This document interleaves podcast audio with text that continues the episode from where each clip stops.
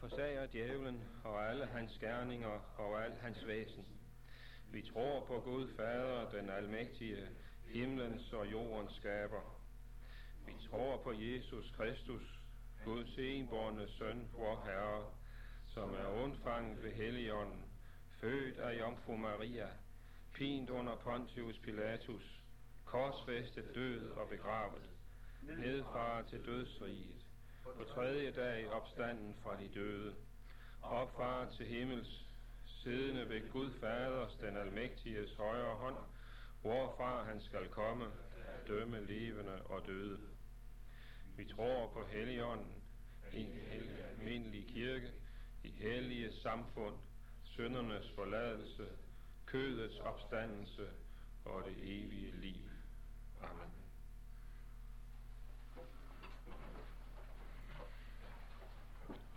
Lad os bede. Evige Gud, du er alene mægtige, som gør alt, hvad du vil. I himlen og på jorden. Under din beskærmelse har vi sovet, og i tillid til din velsignelse begynder vi en ny dag. Der som du ikke bygger huset, er bygmesternes møje forgæves. Der som du ikke vogter byen, våger vægteren forgæves. Du fuldbyrder alt ved din egen magt, og dig alene tilhører evig pris. Lad vores sjæle ophøjes til at beskue din magt, til du bærer alle ting med dit mægtige ord. Dit herredømme omfatter alle verdener, og du byder over de mægtigste ånder. Herre, vi takker dig for din majestætiske magt. Og nu beder vi om, at du så også vil nu vise din magt og gøre dit ord levende for os. Det beder vi om for dit eget navns skyld. Amen.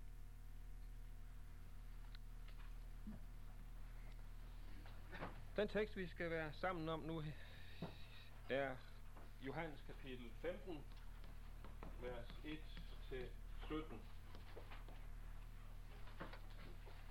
Johannes kapitel 15, vers 1-17. Om Jesus som det sande vintræ.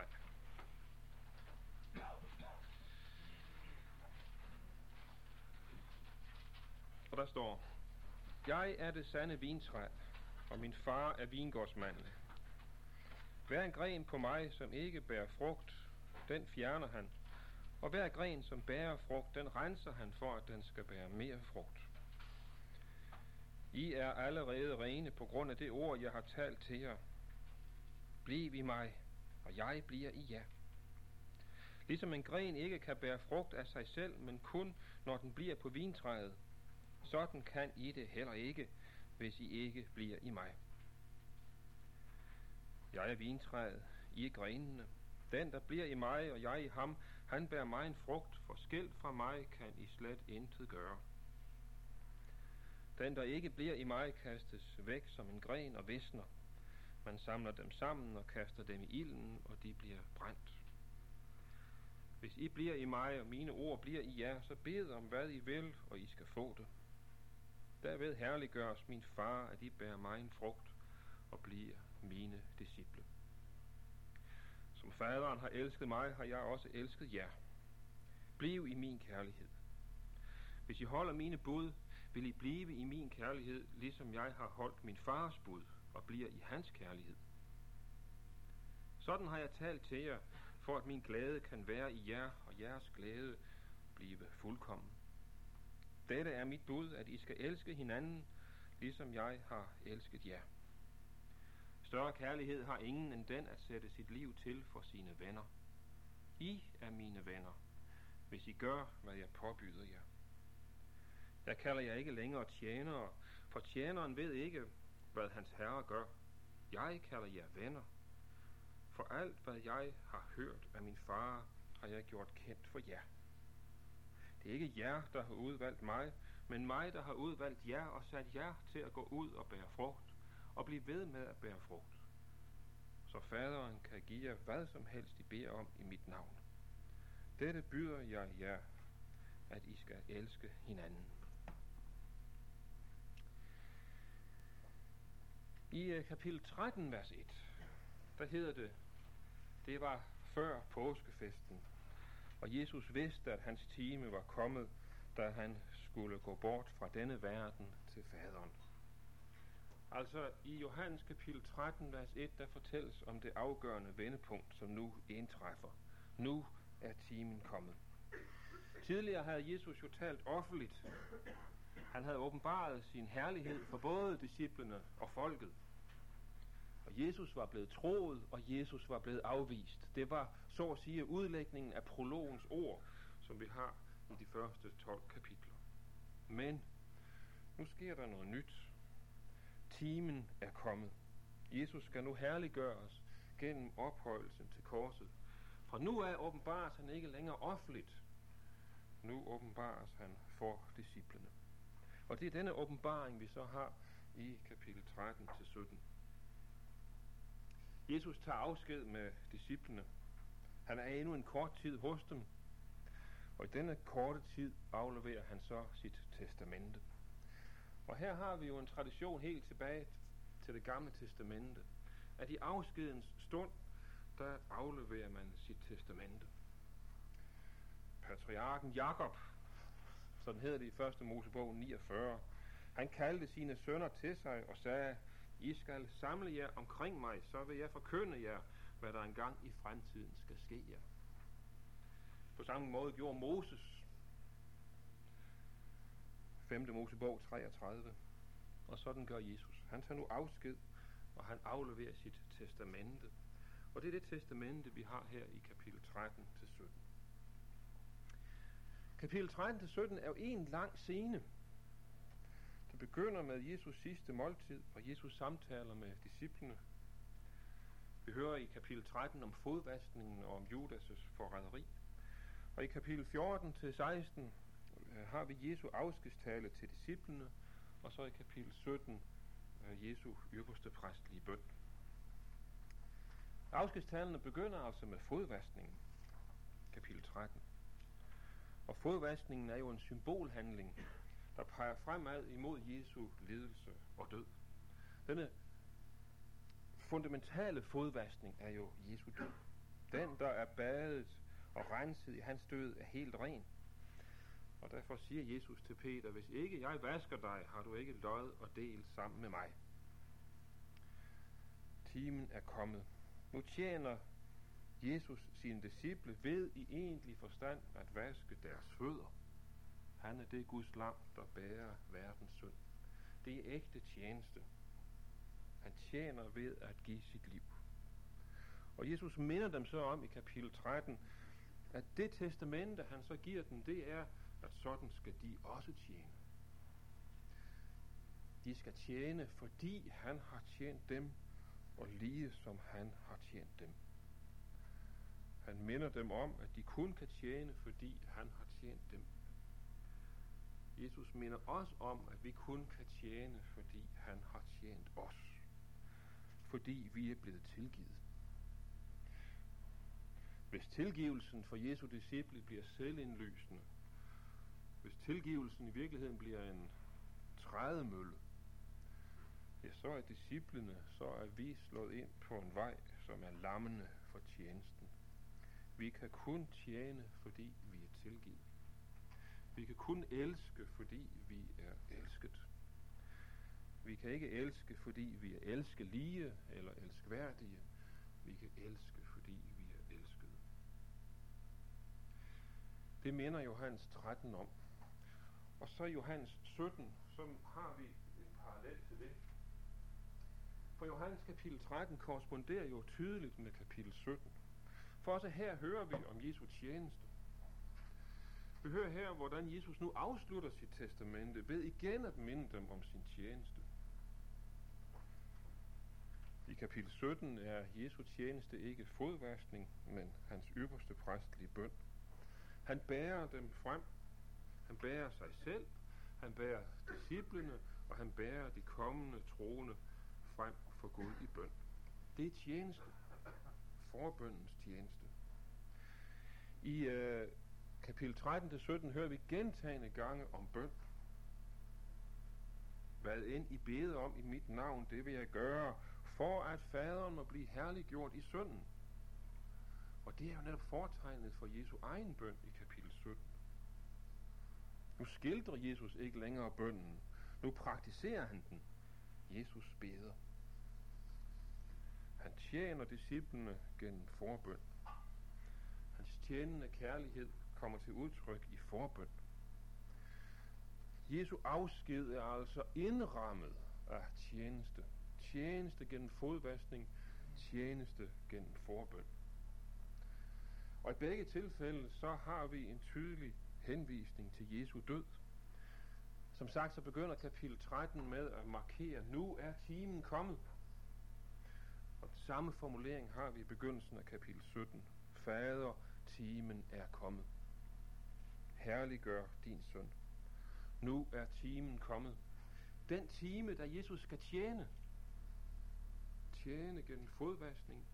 Tjene gennem sin ypperste præstlige forbøn. På den måde kommer kapitel 13 og kapitel 17 til at høre sammen. Også på den måde, at vi jo her i begge kapitler har en skræmmende skildring af Judas.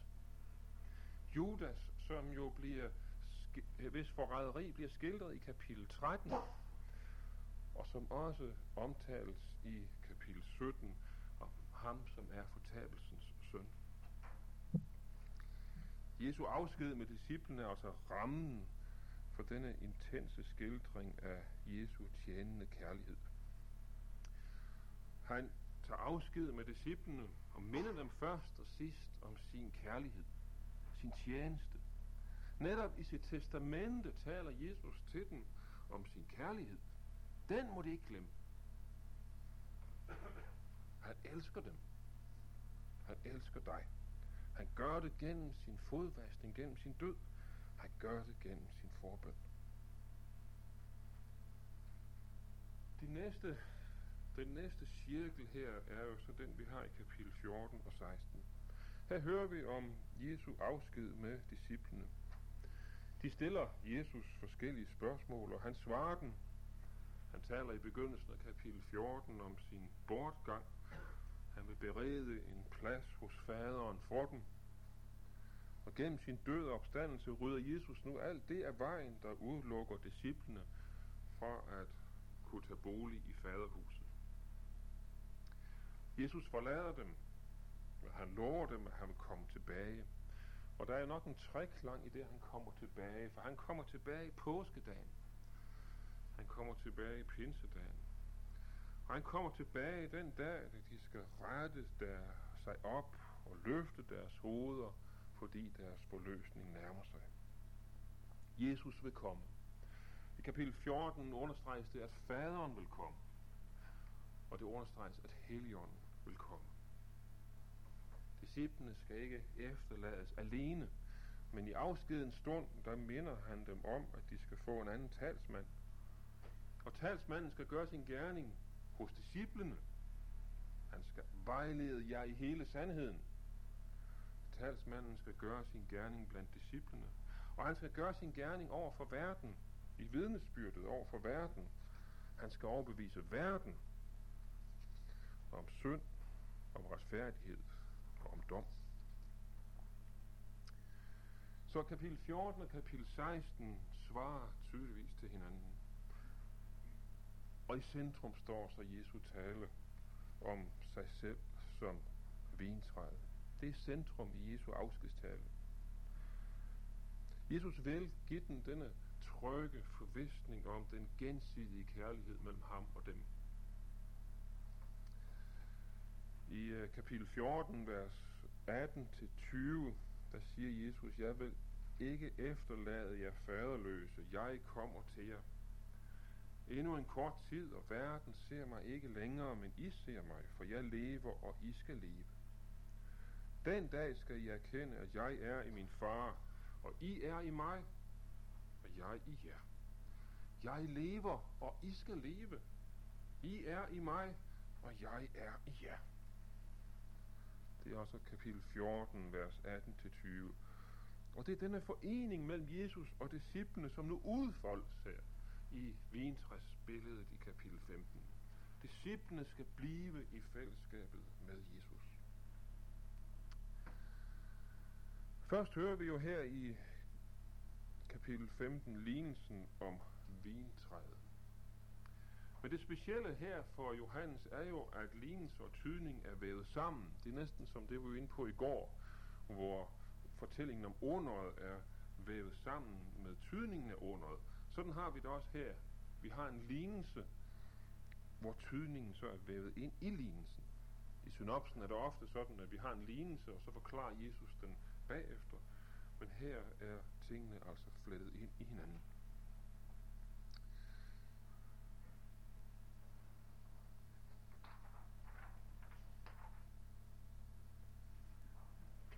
Øh, der er en øh, speciel struktur her i kapitel 15. For Jesus omtaler sig jo i vers 1 og vers 5 som vintræet. Og så i vers 2-4 har vi en, ud, har vi en taler om grenene, dem der ikke bærer frugt, og dem der bærer frugt. Og det tages jo så op igen i vers 5b til 6. Og så har vi en lille afdeling i vers 7-10, hvor vi har en udlægning. Det begynder med, at Jesus taler om bønhørelse. Hvis I bliver i mig, og mine ord bliver i jer, så bed om hvad I vil, og I skal få det. Og det rundes så af i vers 9-10 med formaningen, bliv i min kærlighed. Og så i vers 11-17 har vi så en udlægning af vintræsbilledet. Og det, der ser lidt specielt ud her, er, sådan som jeg i hvert fald ser det, og det er igen Kiefer, som øh, jeg er inspireret af, det er, at udlægningen ruller baglæns. Fordi i vers 12-14, der tales om kærlighed og lydighed. De har fået budet om kærlighed, vers 12. Dette er mit bud, at I skal elske hinanden, ligesom jeg har elsket jer. Vers 14. I er mine venner, hvis I gør, hvad jeg påbyder jer. Det kan i hvert fald opfattes som en udlægning af vers 10. Hvis I holder mine bud, vil I blive i min kærlighed. Altså vers 12 og 14 som en udlægning af vers 10. I vers 15, der læser vi så, Jeg kalder jer ikke længere tjenere, for tjeneren ved ikke, hvad hans herre gør. Jeg kalder jer venner, for alt, hvad jeg har hørt af min far, har jeg gjort kendt for jer. Her tales om faderen. Og det gørs der jo også i vers 9, som faderen har elsket mig, har jeg også elsket jer. Bliv i min kærlighed. I vers 16 hører vi så, øh, der står, det er ikke jer, der har udvalgt mig, men mig, der har udvalgt jer. Og sat jer til at gå ud og bære frugt, og blive ved med at bære frugt. Der tales her om at bære frugt, og det korresponderer jo så med vers 8. Derved herliggøres min far, at I bærer mig en frugt og bliver mine disciple. Og så slutter vers øh, 16 med, at faderen kan give jer hvad som helst, I beder om i mit navn. Der tales om bøn i slutningen af vers 16, og det gør der jo også i vers 7, hvor der tales om, hvis I bliver i mig, og mine ord bliver i jer, som bed om hvad I vil, og I skal få det. Og så har vi så en indramning her af udlægningen, fordi vers 11 og vers øh, 17 jo har dette samme øh, tema. Dette har jeg talt til jer. Det kommer let, bedre til udtryk i den græske tekst. Tauta lila lika hymin. Tauta intelle mig hymin. Dette har jeg talt til jer. Sådan at indramningen i vers 11 og vers 17, altså, øh, altså øh, teksten her indrammes af vers 11 og vers 17. Vel, Jesus siger, at han er det sande vintræ. Denne tale om vintræ har jo selvfølgelig sin forankring i Gamle Testamentet.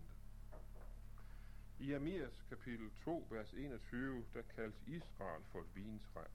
Jeg havde dog plantet dig som en vinranke, en ægte stikling. Hvor kunne du da forvandles til et vildskud, en uægte vinstok? I Amias 2.21. Og Hoseas 10.1, Hoseas 10.1, ja, Israel var en frodig vinstok, som bar sin frugt. Jo mere frugt den bar, des flere aldre byggede de.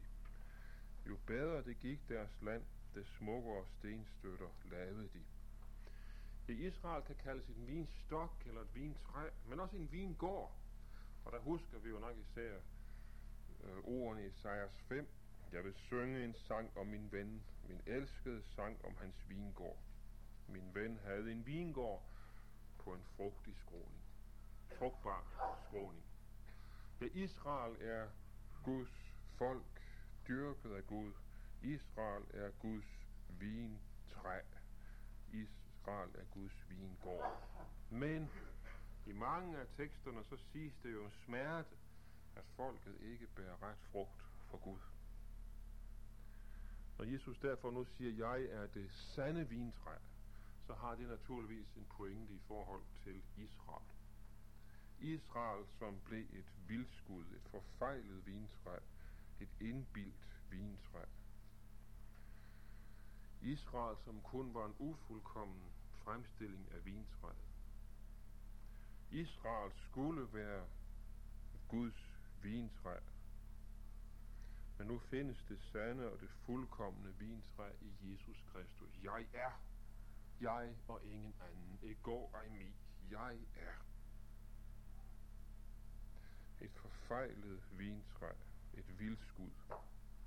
Der er jo en uhyggelig alvor over de her ord af Jesus. For Israel havde jo oplevet så mange velsignelser. Guds udvalgte folk. Og alligevel et vildskud. Og vi kan jo gøre os mange overvejelser om, hvordan det kunne ske. Men jeg tror, at den væsentlige forklaring er, at Israel slet ikke regnede med, at det kunne miste sit Guds forhold. Den tanke var der simpelthen ikke. Men lige så alvorligt er det selvfølgelig for os, hvis vi havner i den samme situation som Israel. Hvis vi slet ikke skænker det en tanke, at vi kan miste vores gudsforhold. Hvis Israel kunne gå hen og blive et vildskud, hvem er så vi, at det ikke kan ske for os? Gud give, det aldrig måske. Pointen er jo så, at vintræsbilledet også handler om disciplene og om os. Det handler om grenene, der bærer frugt, og om dem, der renses for at bære mere frugt. Og pointen er jo, at grenene kun har liv og bærer frugt, når de befinder sig på stammen. Ja, for vintræsbilledet handler jo om Jesus. Det er ham, der siger, jeg er. Men det handler jo også om fællesskabet mellem ham og disciplene, mellem ham og os. For Jesus siger jo ikke, at han er stammen, og de er grenene. Han siger, at han er vintræet. Med stamme og med grene. Han er ikke bare stammen, han er vintræet. Og det er jo en tale om fællesskabet mellem Jesus og de troende, som vi har så stærkt også hos Paulus. En af de steder, som jeg i hvert fald bestandig undrer mig over, det er det her sted i 1. Korinther 12, 12, hvor Paulus kalder menigheden for Kristus. For ligesom lægemet er en enhed, selvom det har mange lemmer, og alle lægemets lemmer, så mange som de er, dog danner et lægeme, sådan er det også med Kristus. Man skulle jo tro, at Paulus vil tale om menigheden, for det gør han jo også i det følgende, i kapitel 12. Men han kalder menigheden for Kristus. Sådan er det også med Kristus. Og ikke til at vide, hvorfor Paulus finder på at kalde menigheden for Kristus. Jeg tror, at det har at gøre med det, der skete ved hans omvendelse. Der gik det op for ham. For hvad var det, der lød i himmelrysten? Jeg er Jesus, som du forfølger. Apostlenes Gerninger 9.5. Jeg er Jesus, som du forfølger. Han forfulgte de kristne, men han forfulgte i virkeligheden Jesus. Jeg tror, at den dag gik op for ham, at menigheden er Jesus. Denne åndelige enhed mellem Kristus og menigheden kommer så på en særlig måde til udtryk i talen om Kristus, så om menigheden som Kristi lame, især i Efeser og Kolossenserbrevet, hvor han taler om Kristus som hoved for lamet kirken kirken har fællesskab med hovedet, med Kristus, og lægemet kan kun bestå, fordi det har et hoved. Og hovedet i den her sammenhæng er jo hovedet, der giver liv, og som giver lægeme og hoved hver for sig eksistens. Tilsvarende i Johannes 15. Vintræet består, fordi der er et fællesskab mellem Jesus og disciplene, mellem Jesus og menigheden. Og her samler interessen sig altså ikke om grenenes indbyrdes fællesskab, men interessen samler sig om grenenes fællesskab med stammen med Jesus. Og det minder os jo selvfølgelig om, at det er fællesskabet med ham, der er vigtigt for os. Selvfølgelig skal grenenes indbyrdes fællesskab ikke bagatelliseres. På ingen måde. Det er bare ikke det, Jesus taler om lige her. Her taler han om den enkeltes fællesskab med stammen, med Jesus. Det er det centrale. Hvis ikke det er i orden, så visner vi. Og så fra vintræet føres blikket jo så over på grenene. De bærer frugt. Normaltilstanden er, at de bærer frugt, står der. Det er normaltilstanden. Men de grene, der ikke bærer frugt, fjernes fra træet. Når grenen ikke bærer frugt, så skyldes det jo, at de har mistet livsforbindelsen med stammen. Når grenene tages bort, så afbrydes forbindelsen til stammen altså ikke. Det er allerede sket. Men nu bliver adskillelsen altså synlig for både grenen og for andre. Jeg kan ikke tro andet, end da Jesus siger det her, så har han denne frygtelig smerte i hovedet, som han har oplevet med måltidet. Og i kapitel 13 har vi noget af det mest tragiske øh, i Johannes evangelie, jeg kender. Kapitel 13, vers 30. Da han havde fået brødet, gik han straks ud. Det var nat. Denne, denne lille sætning, det var nat, er uhyggelig. Judas forlader Jesus. Og når Johannes så siger, at det var nat, så mærker vi uhyggen, for det er naturligvis ikke bare et spørgsmål om, hvilken tid på dagen det var, men det er nat, det er mørke, når et menneske forlader Jesus. Grenen blev fjernet fra stammen, og det blev nat. Men i det hele taget så handler udsagn selvfølgelig om troens men det troens menneske, som nok har været indføjet på stammen, men som uhyggeligt nok kan opleve, at det bliver nat. En uhyggelig virkelighed. Et vintræ med en masse døde grene. Overfor det står jo så de grene, talen om de grene, der bærer frugt. Dem renser faderen med sin tugt og pleje, for at de skal bære mere frugt. Renselsesprocessen er smertefuld, men den tjener til at bære mere frugt. Og hvad er så resultatet? Det er, at de bliver rene. Men der mærker vi igen det her, at det er ikke sådan, at de først bliver rene, når de har været igennem denne renselsesproces. Jesus siger i vers 3, I er allerede rene. I er allerede rene. Og fordi de allerede er rene, skal de renses. Jamen det er jo det bibelske allerede endnu ikke, som vi møder her i ganske kort form. Disciplene er rene, og derfor skal de renses.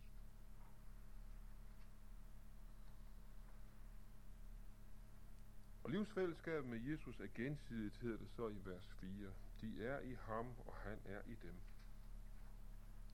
Ikke sådan, at grenene sidder fast på stammen, men ret beset, ikke bare sådan, at grenene sidder fast på stammen, men ret beset, så findes der jo ikke noget vintræ uden grene.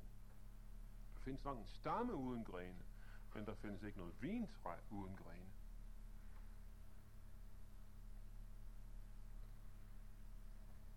Det vil jo konkret sige, at Jesu disciple bestandigt må være i kontakt med Jesus. gennem nådemidler, gennem bøn og bibellæsning.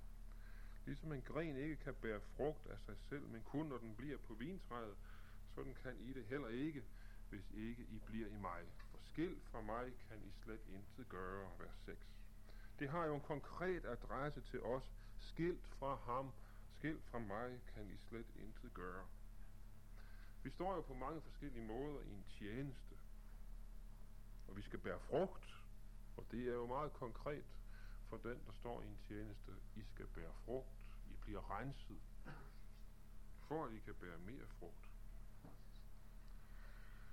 Men mister vi den personlige livsforbindelse med Jesus, så er det hele jo omsonst. Og igen her, som jeg sagde i går, er professionalisme farlig. For forholdet til Jesus kan jo gå hen og føles professionelt. Det lyder jo helt absurd. Et professionelt forhold til Jesus. Et erhvervsmæssigt forhold til ham. Et uhyggeligt tanke at tænke til ende, at vi kan have sådan et rent fagligt, rutinemæssigt forhold til ham. Forhold til ham må ikke gå hen og blive et håndværk, som vi bare mestrer. Troen må aldrig gå hen og blive rutinepræget. Så kommer der denne mærkelige distance ind imellem grenen og stammen. Når han er det sande vintræ, skilt fra mig kan I slet intet gøre.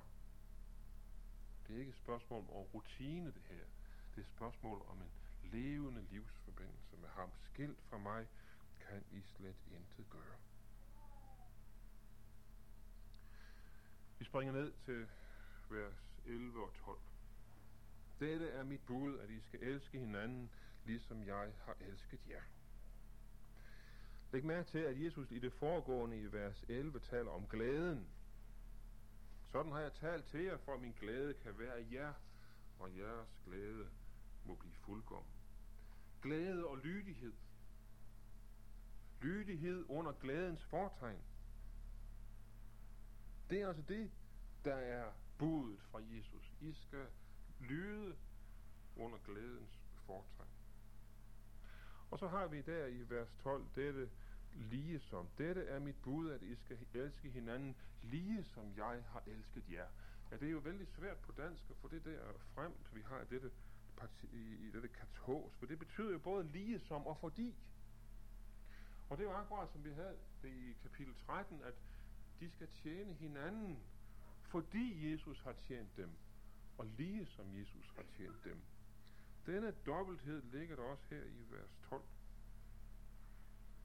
I skal elske hinanden, fordi jeg har elsket jer. Og lige som jeg har elsket jer. Jesus kærlighed er både selve basis for deres kærlighed, og det er forbilledet for dem. Og det fører sig over i vers 14. Men hvis disciplene nu overholder dette bud, vil de være Jesu venner. Jesus kalder disciplene for sine venner, som vi også blev ind på i går. Jesus opstiller en modsætning mellem en slave og en ven, vers 15. Jesu kærlighed til disciplene viser sig i, at han kalder dem ikke slaver, men venner. Og der er jo fortrolighed og kærlighed til forskel her. Men ordet ven betyder jo ikke bare, at man har et sympatisk forhold til en.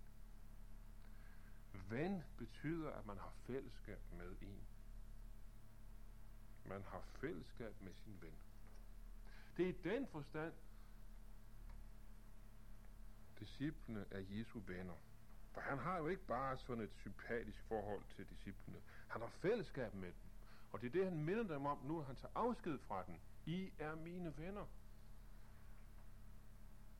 Det fællesskab, som han udtrykker her i vintræsbilledet. I er mine venner. Og det fællesskab er der ikke mellem en slave og en herre, men til venner. Vel ønsker Jesus, at disciplene skal adlyde ham. Men det skal de ikke gøre som slaver, men som venner. Som dem, der har fællesskab med Jesus. Jesus taler om kærlighedens lydighed. Han taler om lydighed under glædens fortegn. Jesus kalder disciplene for sine venner. Men en mærkelig ting er det her, at Jesus ikke kalder sig selv for en ven. Læg mærke til det? Det er i hvert fald ikke en udtryksform, vi har her i Johannes evangeliet. Vi har der i Lukas 7 for eksempel, at Jesus er ven. Han er ven med tollere og syndere. Og det betyder, at han har fællesskab med tollere og syndere. Men her kaldes Jesus altså ikke en ven. Det er ikke en sprogbrug, vi har her i Johannes evangeliet. Disciplene kalder fortsat Jesus for Herre. Vers 15. Jeg kalder jer ikke længere tjener, for tjeneren ved ikke, hvad hans herre gør. Jeg kalder jer venner, for alt, hvad jeg har hørt af min far, har jeg gjort kendt for jer. Den relation, vi har her i teksten, er altså herre-ven. Ikke et herre-slaveforhold, men et herre-ven-forhold, fyldt med kærlighed. Men det gælder altså, at når Jesus kalder disciplene for sine venner, så skal det ikke misforstås som et, et forhold mellem jævnbyrdige parter. Vi er venner, vi har det jo nok godt. Ikke? Det er ikke det, der er pointen her. Disciplene skal ikke glemme, at de i et og alt er afhængige af ham. For det er ikke ham, for det er ikke dem, der har udvalgt ham, men det er ham, der har udvalgt dem. Det helt afgørende i talen om vintræet er, at de er hans venner. Grenen overhovedet tilhører stammen, så er det ikke fordi grenen har valgt at sidde fast på stammen, men så er det fordi stammen har ladet grenene vokse frem. Det er et herre-ven-forhold. Og det er altså forklaringen, hvad skal jeg sige, udlægningen på vintræsbilledet. Jeg er vintræet, I er grenene. Jeg er Herren, men I har fællesskab med mig som Herren. Jeg er vintræet, I er grenene. Den, der bliver i mig, og jeg i ham, han bærer mig en frugt, for skilt fra mig kan I slet intet gøre.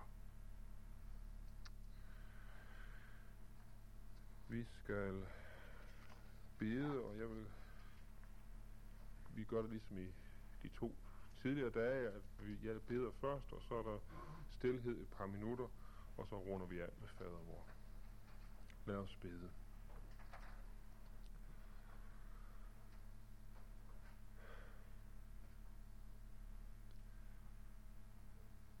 Ja, kære Jesus, af hjertet takker vi for, at vi må være grene. Tak for, at det ikke er os, der har udvalgt dig. At ikke vi har valgt dig imellem alle verdens røster og tilbud, men du har udvalgt os. Herre, vi takker dig. Vi fatter ikke din kærlighed. Vi fatter ikke, hvorfor du har udvalgt os. Men tak for, at vi får lov at stole på det. At din kærlighed er så stor, så du vil have fællesskab med os.